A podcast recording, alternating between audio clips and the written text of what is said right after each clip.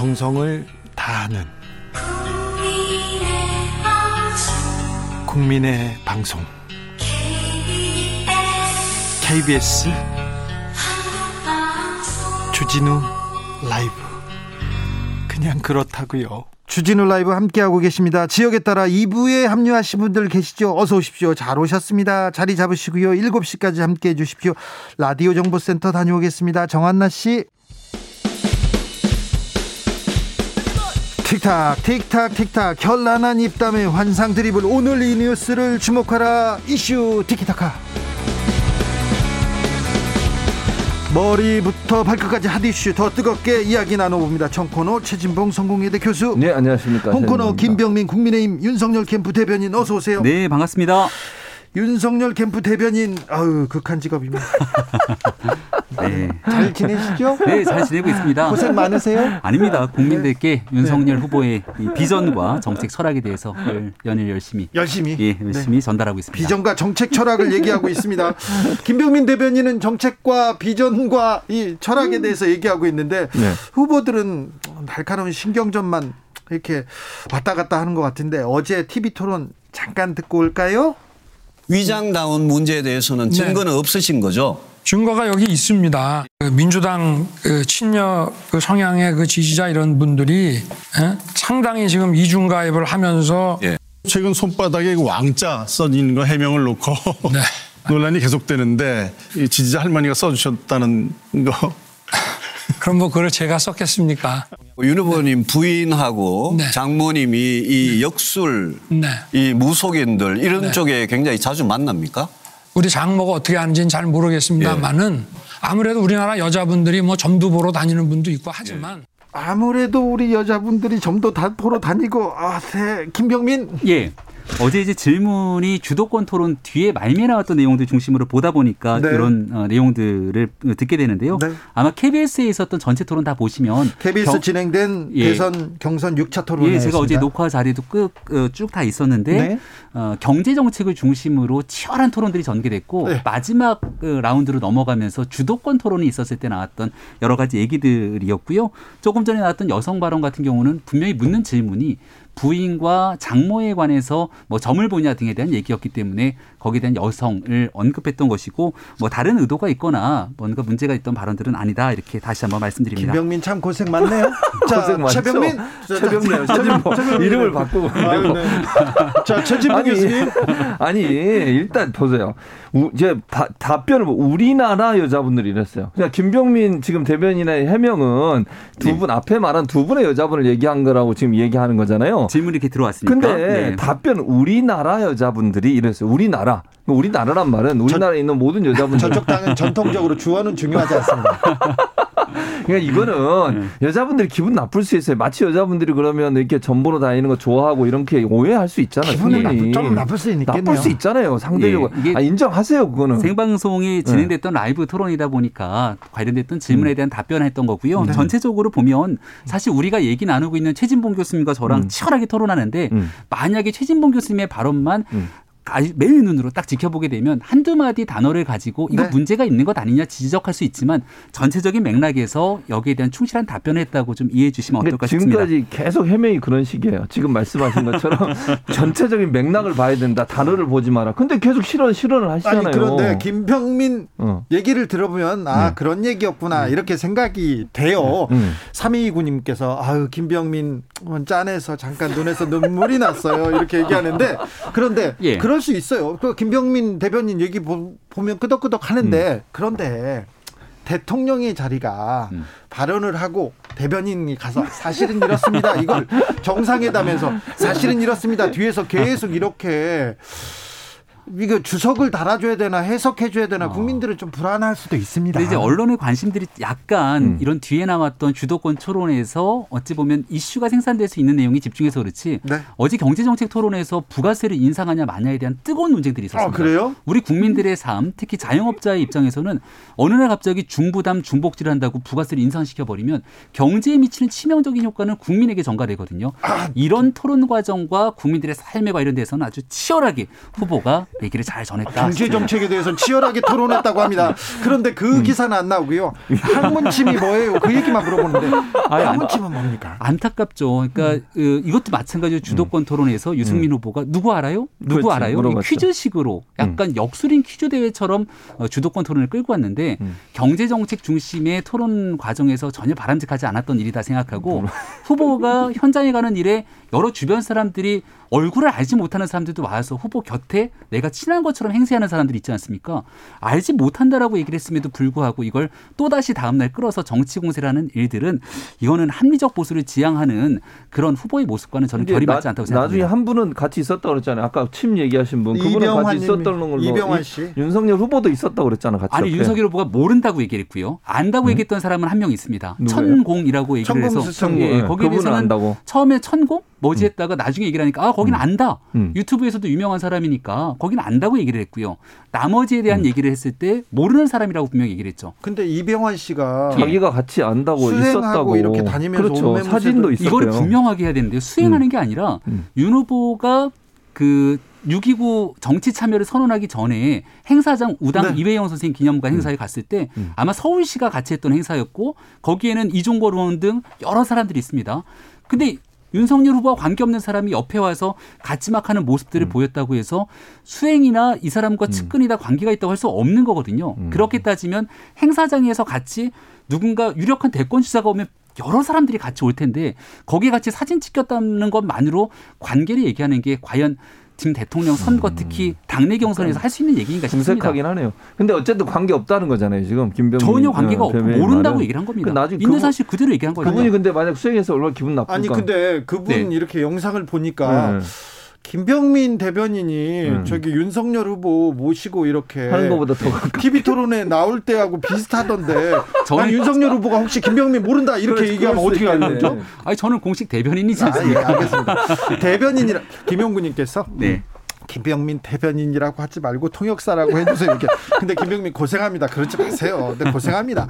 박혜정님께서 음. 외교 정치는 라이브입니다. 이렇게 얘기했는데 어제 경제 토론 잘했다고요? 예, 엄청 잘했습니다. 아니 뭐 경제 토론은 별 관심을 못 받고 안 보셨죠? 사람들한테 뭐 저는 중간 중간 봤어요. 전체는 안 봤고요. 근데 어쨌든 이두 그러니까 가지 다네요. 유장 유장 당원 문제가 주 이슈였고 두 번째가 말씀하신 이제 무속 관련된 뭐두개 키 아, 중요한 어떤 이슈였는데 사람들은 거기에 관심이 있는 거예요. 지금 그러니까 김병희 대변인 말씀처럼 정말 경제 분야에 이런 부분에 관심을 많이 가지면 좋을 텐데 언론은 오직 윤석열 후보의 입을 바라보고 있다가 또 실언 나오면 그거 기사 쓰는 거잖아요. 네. 위장당원 문제도 저는 이건 좀 심각하다고 생각해요 개인적으로. 왜냐하면 위장당원 문제. 어. 네. 아니, 그러니까 윤석열 후보 측에서는 위장당원이 있다라고 지금 주장을 하고 계시는 거잖아요. 그럼 이중섭 대표가 대표된 뒤에 이제 많은 20, 30대 이런 분들이 많이 이제 당원으로 가입을 하셨는데 그분들을 볼 때 상당히 기분 나쁘지 않겠다는 생각이 예, 들어요. 말 맞습니다. 예, 거기에 대해서 분명히 음. 얘기를 했죠. 그러니까 음. 전당대회 이후로 한 20만 명이 넘는 신규 당원분들이 들어온 일에 대해서 누구보다 앞장서서 환영한다. 음. 함께 원팀으로 손잡고 정권 교체길에 나서자. 이렇게 윤석열 후보가 주장한 바 있었고요. 네. 하지만 그 중에는 여 론조사에서도 역선택의 우려를 늘 제기되고 있는 것처럼 이 당내 당원 가입과 경선 국면에서 혹시 모른 정치적 역공작이 있는 것 아니냐 이런 우려를 제기하는 목소리도 상당히 제기됩니다. 그래서 당내에 있는 당원들과 함께 이번 선거에 더 이럴수록 똘똘 뭉쳐서 선거를 치러야 된다라는 위기감들 이런 얘기들을 했던 거라 저, 그 네. 이상으로 바라볼 건 아니라고 그러니까 생각합니다. 서류까지 들면서 여기 다 자료 있다고 말씀하시고 보여주진 않으셨는데 저는 이제 걱정되는 건 이런 거예요. 무슨 말이냐면 위장 당원으로 정말 윤 석열 후보가 주장하신 것처럼 위장 당원이 되려면 정말 민주당에서도 아주 골수 민주당이어야 돼요. 아닌 사람이 위장 당원으로 들어가겠습니까? 제가 볼 때 그럴 가능성은 없다고 봐요. 만약에 정말로 지금 윤석열 후보 측에서 주장하시는 것처럼 일부러 윤석열을 떨어뜨리려고 들어간다고 하면 정말 사명감을 갖고 가야 되는 거잖아요. 그렇지 않은 사람이 누가 들어가서 적당히 하고 오겠습니까? 그럴 가능성은 없다고 봐요. 근데 대부분 저는 그냥 개인적으로 생각해서 정말 민주당 지지자라고 하면 본인의 이력에 국민의힘 당원 이게 명예스럽게 생각하겠어요? 불명예라고 생각할 겁니다. 제가 볼 때 그럴 가능성 낮다고 보고요. 또 하나는 그런 분들이 그렇게 해서 뭐 한두 명 있을 수 있어요. 뭐 조금 있을 수는 있지만 위장 당원 얘기를 논란을 불러일으키면 사실은 들어 아까도 말씀한 들어와 계신 분도 새로 들어온 보신 분도 기분 나쁠 거고 또 새로 들어가려고 하는 분도 아니 내가 또 들어가다가 나를 위장 당원이라 하지 않을까? 이런 우려가 되면 또 안 들어갈 수도 있잖아요. 그런 우려는 왜 생각을 안 하시는 거예요? 교수님께서 국민의힘에 깊은 애정을 갖고 그러니까. 또 얘기를 해주신 것 같은데 애정이 깊어요. 무튼 당 내에서는 이런 우려에 대한 목소리를 피력하시는 분들이 계시기 때문에 우리의 대통령 선거에서 어, 대통령 정권 교체를 원하는 국민들이 모여서 당이 후보를 뽑아야 되는데 본선 가서 우리 당 후보를 찍지 않을 사람들이 당내 네. 경선에 여론조사 등 참여해서는 어떻게 되겠는가라는 우려의 목소리가 상당합니다. 이 우려를 윤석열 후보가 대신 얘기했다라고 보면 아마 큰 문제 없을 거라고 봅니다. 0926님께서 솔직히 윤석열 후보님 경제정책 질문 답변 신선하고 훌륭하게 놀라울 정도로 실력을 보여준 거 칭찬은 왜 없나요 주 기자님 얘기합니다. 칭찬하시는 분 있습니다. 네. 아니, 어제 토론 보셨던 분들은 처음에 토론 들어가기 전에 토론 잘할까에 대한 의구심을 가졌던 분들이 있잖아요. 근데 토론이 진중권 교수도 얘기하는 것처럼 나날이 발전하고 있다고 어제 토론을 정말 잘했다 이렇게 평가하시는 분들 많습니다. 근데 근데 장모가 어떻게 하는지 잘 모르겠다. 우리 여성 네 죄송합니다. 네. 조성빈님께서 윤석열 후보는 국민들에게 실언의 굳은 살을 만들어 주는 것 같습니다. 이렇게 실언이 무뎌질수록 이 무뎌지도록 이렇게 한 고도의 전략 아닌가요? 이런 얘기도 했습니다. 그런데 아무튼 역술인 뭐 음. 너무 또 좀 학문침 이런 게 나오니까 좀 아, 곤란하겠어요. 그러니까. 이거는 질문 자체가 적절치 않았다고 생각합니다. 아마 민주당 경선에서도 당내에서 선거에 막 얘기를 하게 되는데 본질이 있는데 그 본질은 온데간데 없이 사라지고 지역적인 뉴스들을 생산할 수 있는 질문을 던지게 된다면 오히려 아마 이런 질문을 던졌던 후보에게 정권 교체 의지가 있긴 하냐라고 물어볼 공산이 크다고 보는데요. 네. 국민들께서 바라는 토론의 수준과 눈높이에 맞춰서 남은 기간 토론 잘 진행될 거라고 기대해 봅니다. 남는 건 손바닥에 왕자밖에 없어요. 네. 그게 문제인 거지. 그리고 어제는 학문침이었고요. 네. 천공 스승, 지장 스님, 네. 이병환 뭐 씨, 노병환 씨, 그 전에 있었던 무정 스님, 백재권 씨 이름이 네. 계속 나오고 있습니다. 그건 조금 윤석열 캠프에서 아, 부담으로 좀 쌓일 것도 같습니다. 고발 사주 의혹에 대해서는 어떻게 보십니까?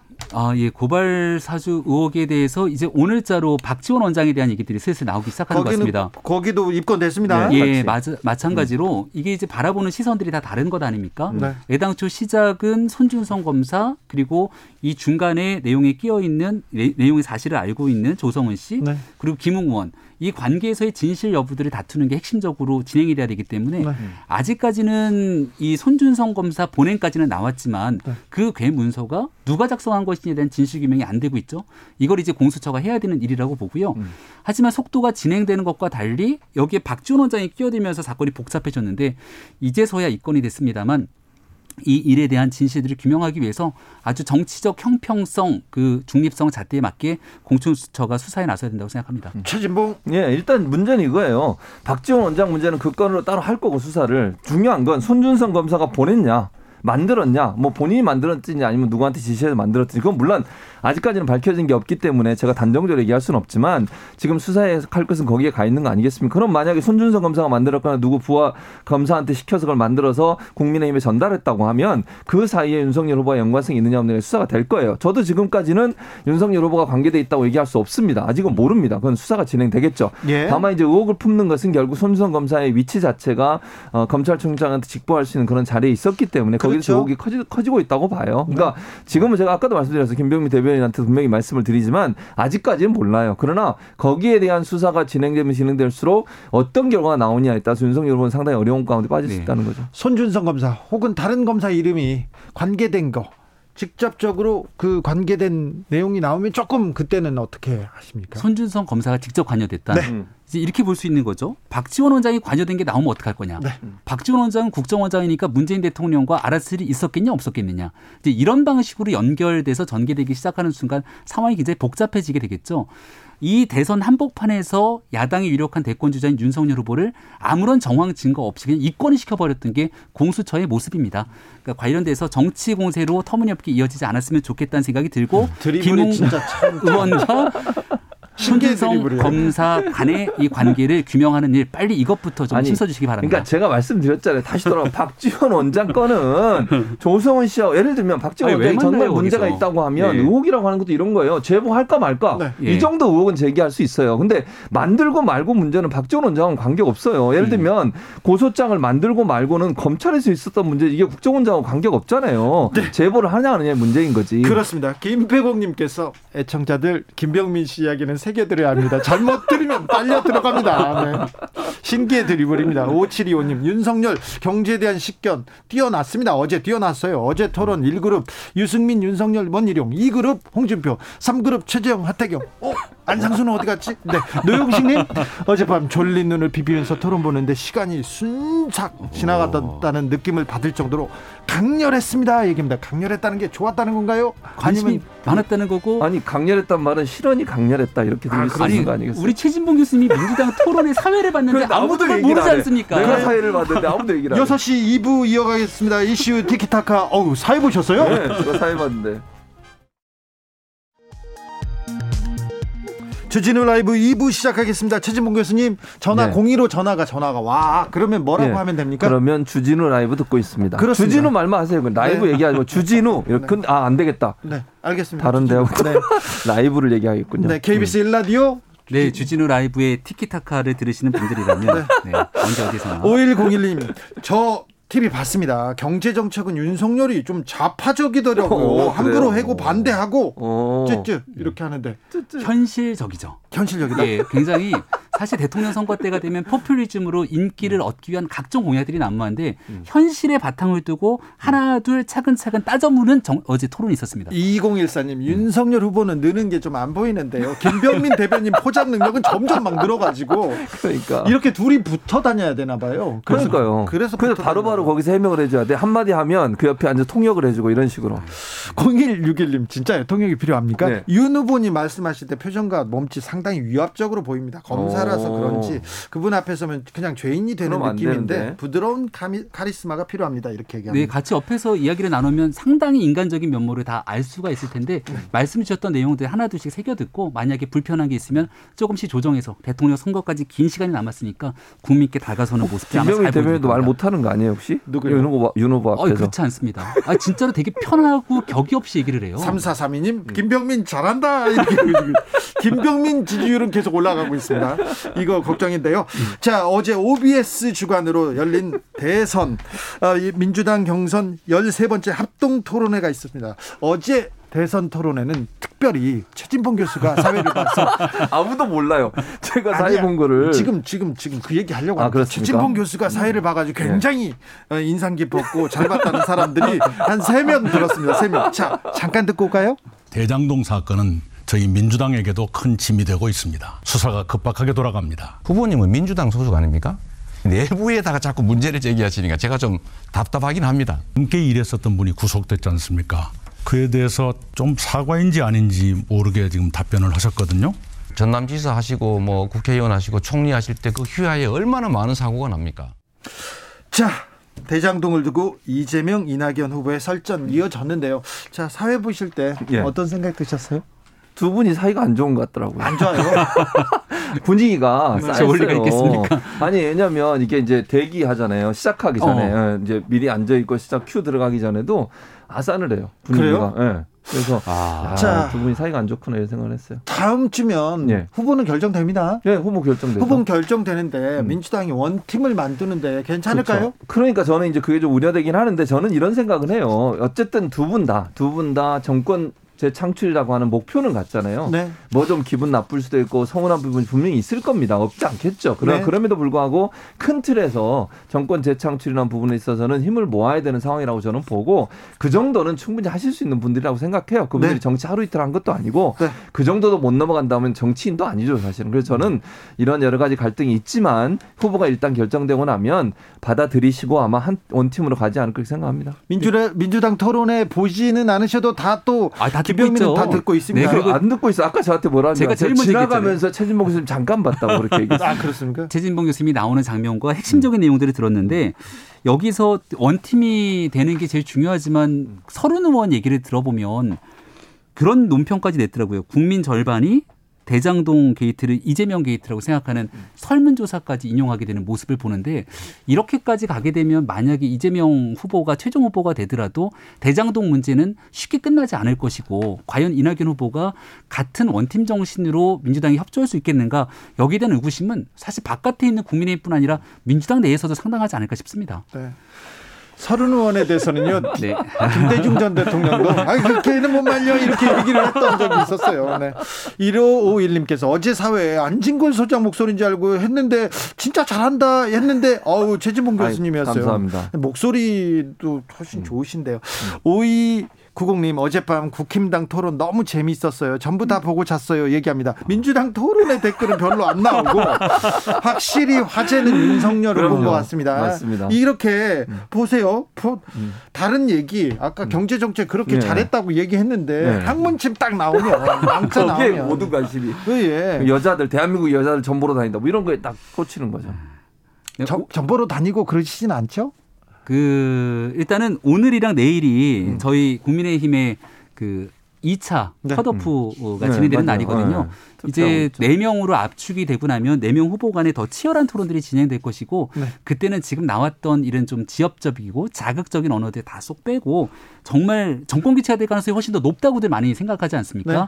어떤 정권 교체인지가 이제 국민들이 중요하게 생각할 텐데 그런 희망적이고 건설적인 얘기들을 저, 윤석열 음. 후보 중심으로 많이 진행이 될 겁니다. 8일 음. 금요일이면 네 음. 명으로 압축됩니다. 그렇습니다. 그러면 윤, 윤석열 후보 중심으로 이렇게 희망적인 얘기 나옵니까? 아, 전혀 전혀 그렇지 않습니다. 제가 볼 때는요 공격의 횟수가 더 늘어나요. 무슨 말이냐면 홍준표 후보하고 엄청나게 이제 다 싸우실 겁니다. 그러니까 지금 현재 민주당에서 이낙연, 이재명 두 후보가 이렇게 막 치열하게 하시잖아요. 그런 모습이 국민의힘도 곧 드러나게 될 겁니다. 저는 뭐 그럴 수밖에 없다고 봐요. 왜냐하면 두 분이 이제 거의 지지율도 큰 차이가 없기 때문에 두 분의 어떤 경쟁이 더 치열해지게 되고 그렇게 되면 상대방의 표를 끌어오기 위해서 뭐 다양한 형태의 네거티브도 하실 거고요. 제가 볼 때 또 공격도 심해질 거다. 그리고 지금은 숫자가 많아서 질문할 기회가 제한돼요. 네 명이 되면 질문할 기회가 더 많아지잖아요. 윤석열 후보한테 집중적으로. 그래서 아마 더 어, 이런 이제 실언이 나올 가능성도 많고 네거티브 요소가 많이 작용할 걸로 보여집니다. 정권 재창 창출 중요하다 이렇게 생각하는 보다 부분보다 정권 교체해야 된다는 여론이 좀 높습니다. 네.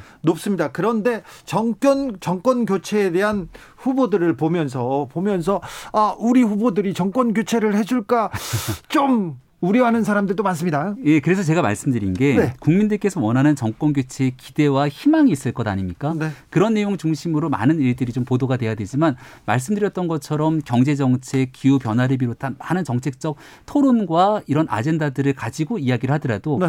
조금은 가십성 성격이 짙은 내용들 중심으로 많이 보도가 되는 게 현재 네. 사실입니다. 네. 그래서 이제 윤석열 후보 중심으로 아마 11월 달에 후보가 최종 확정이 되고 나면 그때부터 국민들께서 훨씬 더 바라는 많은 일들을 가감 없이 있는 그대로 전달될 거라고 생각하고요. 앞으로 그 기간 동안 남은 토론에서도 부족하더라도 그런 점들을 더 강조하고 부각하려고 노력 많이 하겠습니다. 국민의힘에서는 이재명 후보가 당선될 거라고 후보가 될 거라고 생각하시나요? 지금 현재로서는 뭐 다른 이변은 없는 것 같은데요. 그런데 한 후보가 나와서 음, 음. 이재명 후보 음. 사진을 음. 찢어버리면서 음, 음. 아, 그렇습니다. 망치를 들고 나오고 0834님 안상수 토르망치 너무 웃겼어요. 그런데 안상수 후보 사위 가능합니까? 물어보네요. 글쎄요. 국민들께서 뽑아주시는 거니까. 네. 다만 안상수 후보가 했던 또 역할이 있다고 생각하고요. 국민들이 보시기에 이건 좀 과했다고 생각하는 두 가지를 다 받아들였으면 좋겠습니다. 네. 그러니까 저는 그런 모습이 사실은 국민의힘 전체에 부정적 영향을 미치는 거예요. 품격이 없잖아요. 그냥 윤석열 후보는 그래도 어떻게 지켜보려고 노력을 하고 있는데 이런 후보들이 나와가지고 저렇게 막 과격한 단어도 쓰고 어제 단어도 보면 정말 품격 없더라고요. 어제 제가 들으면 너무너무 전, 저는 기분이 좀 안 좋았는데 그렇게 하시면 안 돼요. 아무리 상대당이지만 공격을 하더라도 국민들의 상식선에 맞게 공격을 해야지 그런 식으로 공격하는 게 저는 맞지 않다고 보고요. 아까 이제 그 이재명 후보하고 아까 정권 교체에 대한 지지율이 높다고 그랬잖아요. 네. 그 부분하고 저는 연결되는 게 뭐냐면 이재명 후보로의 변화도 일부 국민들은 정권 교체적 성격이 있다고 보는 부분이 있어요. 분명히. 네, 네. 그래서 민주당 정권 교체를 지지하는 분들도 민주당을 지지할 수 있는 상황이 된다라고 저는 봅니다. 네. 네. 화천대유의 정권 교체 아마 아니, 상식을 뛰어넘는 상태가 될 것이기 때문에 화천대유는 아직 결과가 나오지 않았고 수사 예. 중이니까 그 이재명 이사하고 직접적 연관이 있다고 얘기하는 것은 그런 잘못된 반응이라고 생각합니다. 자, 다음 주에는 더 뜨거워질 겁니다. 국민의힘 후보는 4명으로 압축되고 민주당은 후보를 정하죠? 예, 그렇습니다. 이번 주말이 정하는 거죠. 자, 최진봉, 김병민의 티키타카도 더, 더 뜨거워질 것 같습니다. 다음 주에 뵙겠습니다. 오늘도 예. 감사합니다. 예, 감사합니다. 고맙습니다. 정치 피로, 사건 사고로 인한 피로, 고달픈 일상에서 오는 피로. 오늘 시사하셨습니까? 경험해 보세요. 들은 날과 안 들은 날의 차이. 여러분의 피로를 날려줄 저녁 한 끼 시사. 추진우 라이브.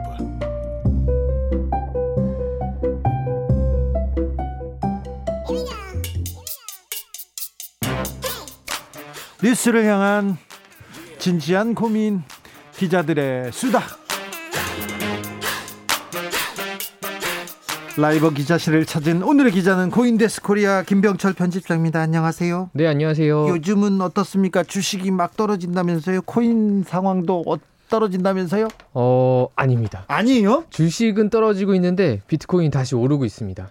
그래요? 네, 7월 달에 3천만 원대까지 내려갔던 비트코인이 오늘 6천만 원을 돌파했고요. 두 배나 올랐네요.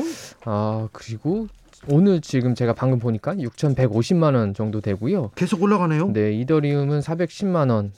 되고 있습니다. 어, 원인이 뭡니까? 네, 여러 가지 좀 이유가 있는데요. 뭐 그 중에 하나는 일단 미국의 금융 당국이 중국과는 좀 다른 길을 가겠다고 밝혔습니다. 이 게리 겐슬러 미국 증권거래위원장이 어제 이런 얘기를 했는데요. 중국처럼 가상자산을 금지할 계획은 없다. 지금 중국은 코인 관련 사업을 완전 다 불법 행위로 금지를 하고 있잖아요. 네. 그리고 또 코인 가격이 오른 두 번째 이유는 미국 금융기관들이 코인 관련 사업에 조금 관심을 나타내고 있어요. 그래서 미국의 US 뱅코프라는 그 은행이 있는데 여기가 이제 비트코인 수탁 서비스를 하겠다라고 밝혔고요. 이제 원래 은행은 이제 안전하게 보관해 주는 게 본업이잖아요. 네. 근데 이제 이 은행은 비트코인 같은 코인도 은행에서 안전하게 보관, 그러니까 수탁해 주겠다라고 밝혔습니다. 한 투자사의 대표는 부자들의 바보들의 금 그러면서 비트코인을 얘기했는데 그래도 막 무너지지는 않는군요. 국정감사에서도 코인 얘기가 화제였습니다. 네, 맞습니다. 지금 정무위랑 기재위 국감에서 코인이 나왔는데요. 이제 코인 투자자의 가장 큰 관심사안 중에 하나가 지금 내년에 시작하는 과세예요. 근데 이제 내년 1월 1일부터는 코인을 팔아가지고 수익을 얻으면 20%를 세금으로 내야 되거든요. 네. 근데 이제 과세 시점을 1년 미루자라는 국회의원들이 몇명 계세요. 근데 이제 뭐 아무래도 세금 내는 걸 좋아하는 사람은 거의 없잖아요. 네. 그래서 내년에 대선과 지방선거가 있으니까 이런 이야기들이 좀 나오는 것 같은데 이제 홍남기 기재부 장관 겸 부총리가 오늘 이제 기재위 국정감사에서 어, 과세 유예는 없다. 음. 예정대로 내년 1월 1일부터 코인에도 과세를 할 거다라고 밝혔습니다. 네. 이게 뭐 2년 전부터 과세 준비를 해서 충분히 이제 준비가 되어 있다라는 게 지금 기재부의 입장입니다. 어, 코인을 이용한 환치기가 많아졌다고요. 이걸로 돈 세탁도 많이 할 것 같습니다. 어, 아무래도 코인은 이제 국경간 전송이 자유롭잖아요. 네. 그리고 이제 또 그걸 쫓기도 쉽지 않고 사실상 개인 간 전송은 이제 당국에서 파악하기가 어렵거든요. 네. 근데 이제 올해 1월 부터 8월까지 이제 8개월 동안 그 코인을 활용한 환치기 적발 금액이 8,100억 원 정도 돼요. 네. 이게 이제 작년 1년 동안은 한 204억 원 정도로 그러니까 올해 들어서 지금 한 40배 정도 커진 건데 원래 외환 거래는 이제 은행을 통해서 신고를 하고 해야 되거든요. 그렇죠. 네, 근데 이걸 몰래 하는 거를 우리가 환치기라고 하는데 코인을 통, 통한 환치기가 이렇게 좀 많이 늘어났다는 거고요. 좀 사례를 조금 설명드리면은 코인은 이제 국내 가격이랑 뭐 외국 가격이 좀 다르잖아요. 예. 네, 네. 근데 이제 한, 프리미엄이라는 얘기도 있었고요. 그렇죠. 이제 한국에서 코인 가격이 높으면 그거를 김치 프리미엄이라고 부르는데 이제 외국에서 코인이 쌀 때 외국에서 산 다음에 그걸 한국으로 전송해서 한국이 비쌀 때 팔아가지고 그래서 돈을 많이 벌, 법니까? 네, 매, 매우 많이 벌 수 있죠. 벌, 많이 벌어요? 어, 이거를 이, 이 차익 거래를 아주 잘하는 사람들은 돈을 굉장히 많이 벌고 있고 최근에 적발된 사례 중에는 이제 국내 아파트 55채를 매입한 사례가 관세청이 적발을 했습니다. 이 우리나라하고 외국하고 이 차이만 이용해 가지고 이렇게 돈을 많이 벌었다고요? 그렇죠. 아, 알겠습니다. 참. 별 세상이군요. 아, 그런데 지금 어, 젊은 신혼부부들 그리고 이사 가야 되는 사람들 중에 대출 받는 게 너무 어렵다면서 아우성을 지르고 있다고 하는 뉴스가 계속됩니다. 네, 맞습니다. 지금 어, 지금 정부가 대출 조이기를 하고 있는데요. 대출 받는 게 계속 어려워서 뭐 한 몇 달 전에도 은행 지점에 찾아가는 사람들이 지금 많다 이런 얘기가 나왔잖아요. 네. 계속 이제 전방위적으로 대출 받기가 좀 어려운 상황이고요. 전세 자금도 대출 받기 어려워졌다면서요. 네. 전세값은 오르는데. 네, 네, 맞습니다. 그래서 지금 KB 국민은행이 전세 자금 대출 한도를 어, 보증금 증액 범위 내로 제한을 했어요. 예? 근데 이게 왜 그러냐면은 뭐 여윳돈이 있음에도 불구하고 최대한 많이 전세자금 대출을 받아서 네. 어, 남는 돈으로 이제 주식이나 코인이나 다른 아. 부동산에 투자했던 사례가 꽤 많다라고 정부는 보는 거예요. 아, 그러니까 전세 자금을 위해서는 이제 대출을 해주는데 네네. 더 여윳돈은 안 주겠다 이런 거군요. 네, 맞습니다. 만약 뭐 전세 보증금이 1억이 늘었다, 뭐 아니 뭐, 뭐 천만 원이 늘었다 하면 딱 천만 원까지만 대출을 더 해주겠다라는 아, 그 뜻입니다. 부분은 해주는 겁니까? 네, 네. 아무튼 정부가 대출 조이기에 나선 거는 맞는 것 같습니다. 네, 맞습니다. 맞아요. 네.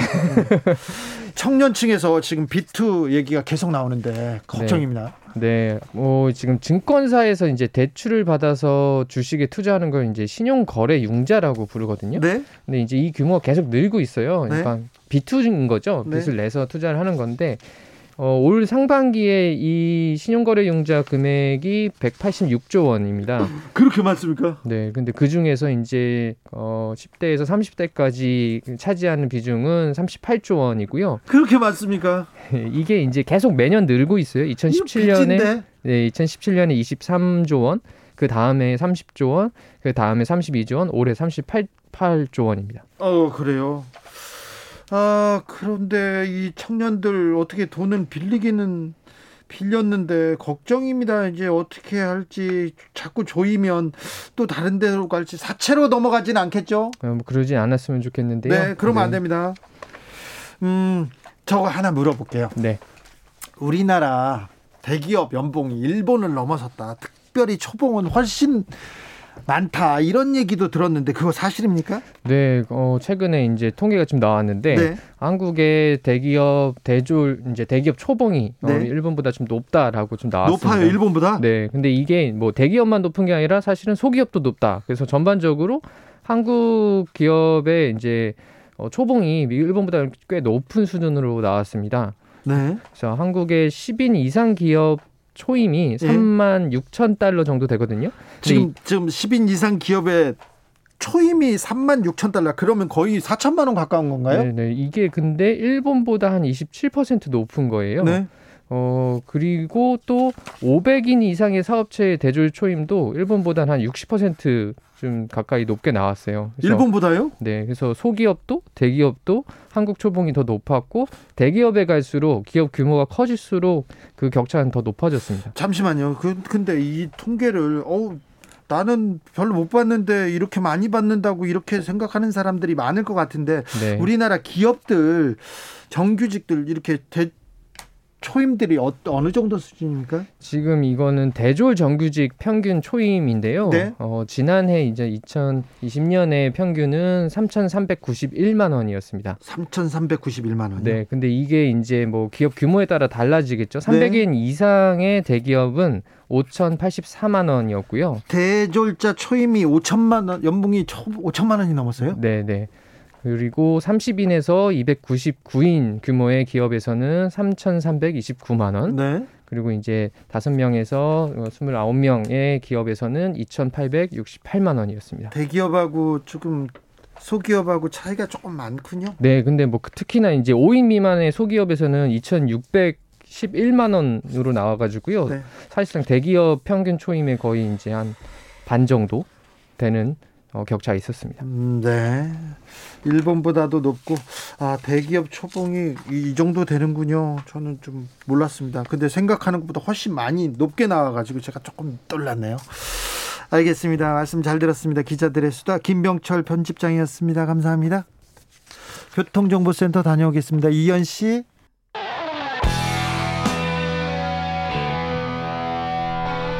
스치기만 해도 똑똑해진다. 드라이브 스루 시사 주진우 라이브